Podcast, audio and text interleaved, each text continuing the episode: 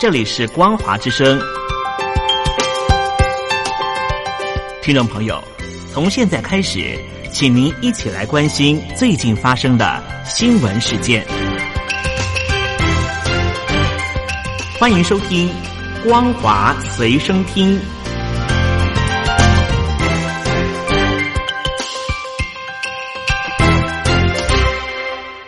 各位听众朋友，您好，欢迎收听本节的《光华随身听》，我是老谷。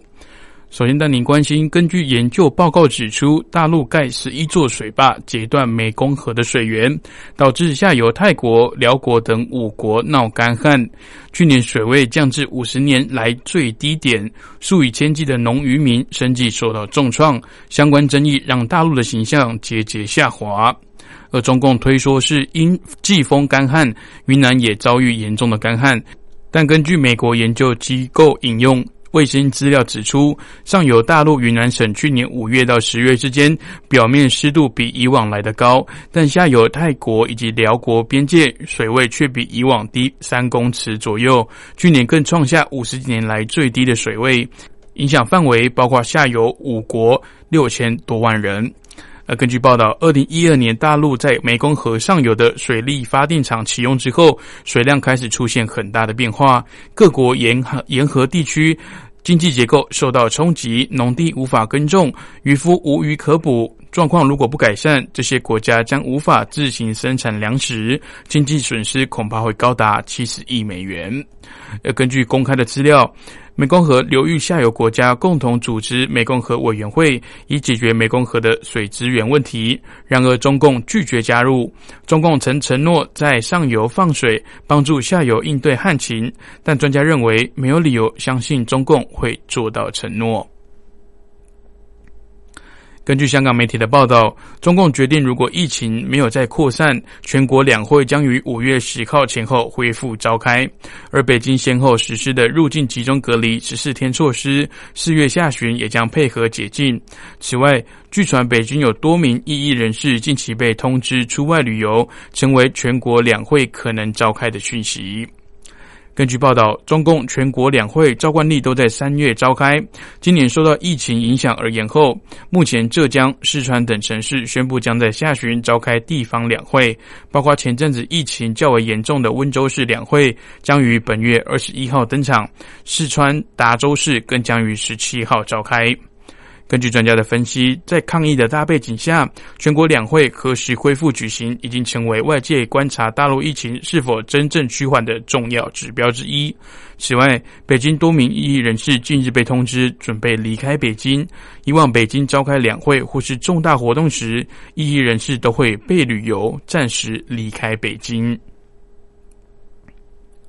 受到疫情冲击的影响，大陆出入境旅客人数大减，严重打击到航运业务。中共民航局昨天公布，今年首季大陆航空业累计亏损达到人民币三百九十八点二亿元，其中航空公司亏损三百三十六点二亿元。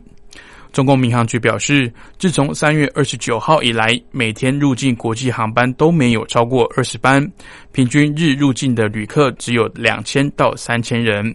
而截至本月十四号为止，三十五家航空公司执行来自日本、南韩、美国、加拿大等二十九个国家的国际入境客运正班，还有包机共两百五十班，运送入境旅客约五万人。此外，北京首都机场实施客运航班分流后，截至昨天为止，也有一百二十七个航班降落至北京周边的城市，累计两万八千六百九十七人入境，其中两万四千七百三十七名旅客检疫之后就被送往隔离或是医院治疗，占总乘客量的百分之八十六点二，只有十三点八符合健康标准旅客顺利到达北京。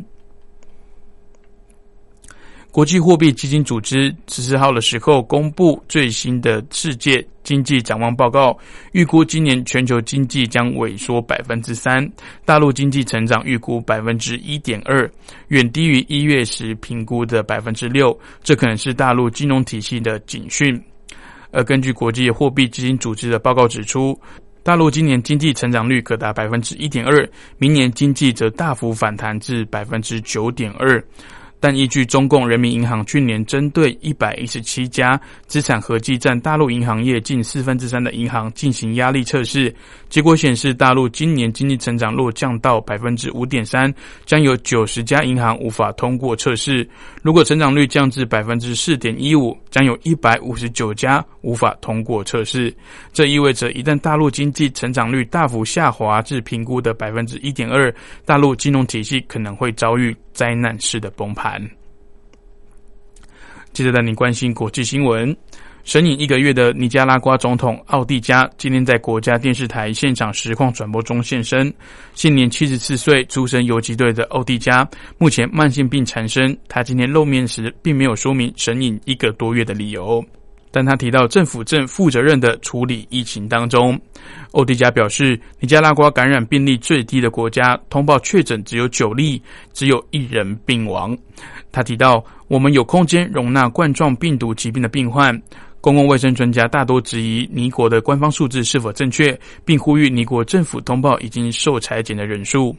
而尼加拉瓜也是少数没有实施社交距离措施的国家之一，而且没有禁止社会大众集会，也没有依照世界卫生组织建议让学校停课。继脸书之后，网络巨破谷歌今天也宣布将推出新闻紧急纾困基金，来协助全球各地受到疫情大流行冲击的地方新闻机构。根据法新社的报道，谷歌没有提供这笔基金的具体金额，但表示将提供数千元给小型新闻机构，对于比较大型的机构将提供数万元的补助。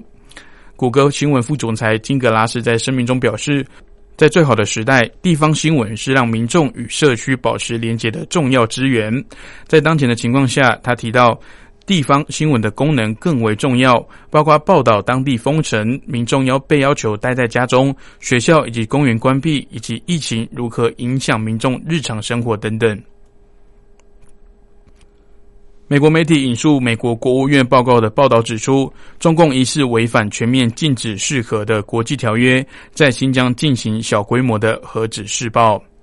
根据《华尔街日报》的报道，美国国务院即将公布一份报告，内容举出一连串迹象，指疑北京可能未遵守零当量的核武测试禁令规定。包括新疆罗布泊核试基地活动频率偏高，基地内大量挖掘，疑似运用特殊实验室抑制爆炸，以及中国大陆境内放射性物质以及地震监测站数据传输不时中断等等。报道指出，美国总统川普试图与北京展开核武谈判，期盼谈成纳入俄罗斯与所有核武的新协议。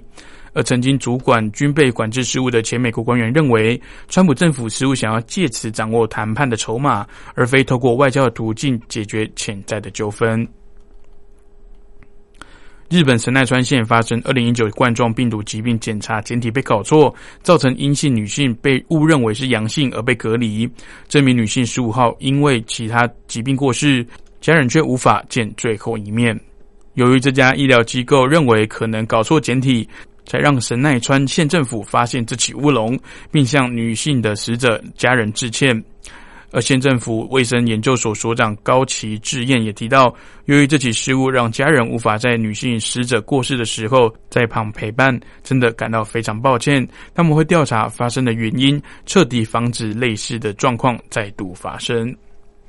以上就是本节光华水声听的内容，感谢您的收听，我是老谷光华水声听，我们明天见。像天上繁星，忽现忽隐；像水面反影，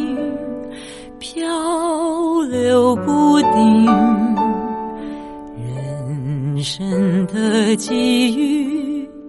稍纵即逝。我心向往，我心期待，我愿追寻。人生是一场追寻的过程，珍惜每一次的相遇。光华之声与您一同追寻人生中的真善美。收听光华之声。掌握幸福人生。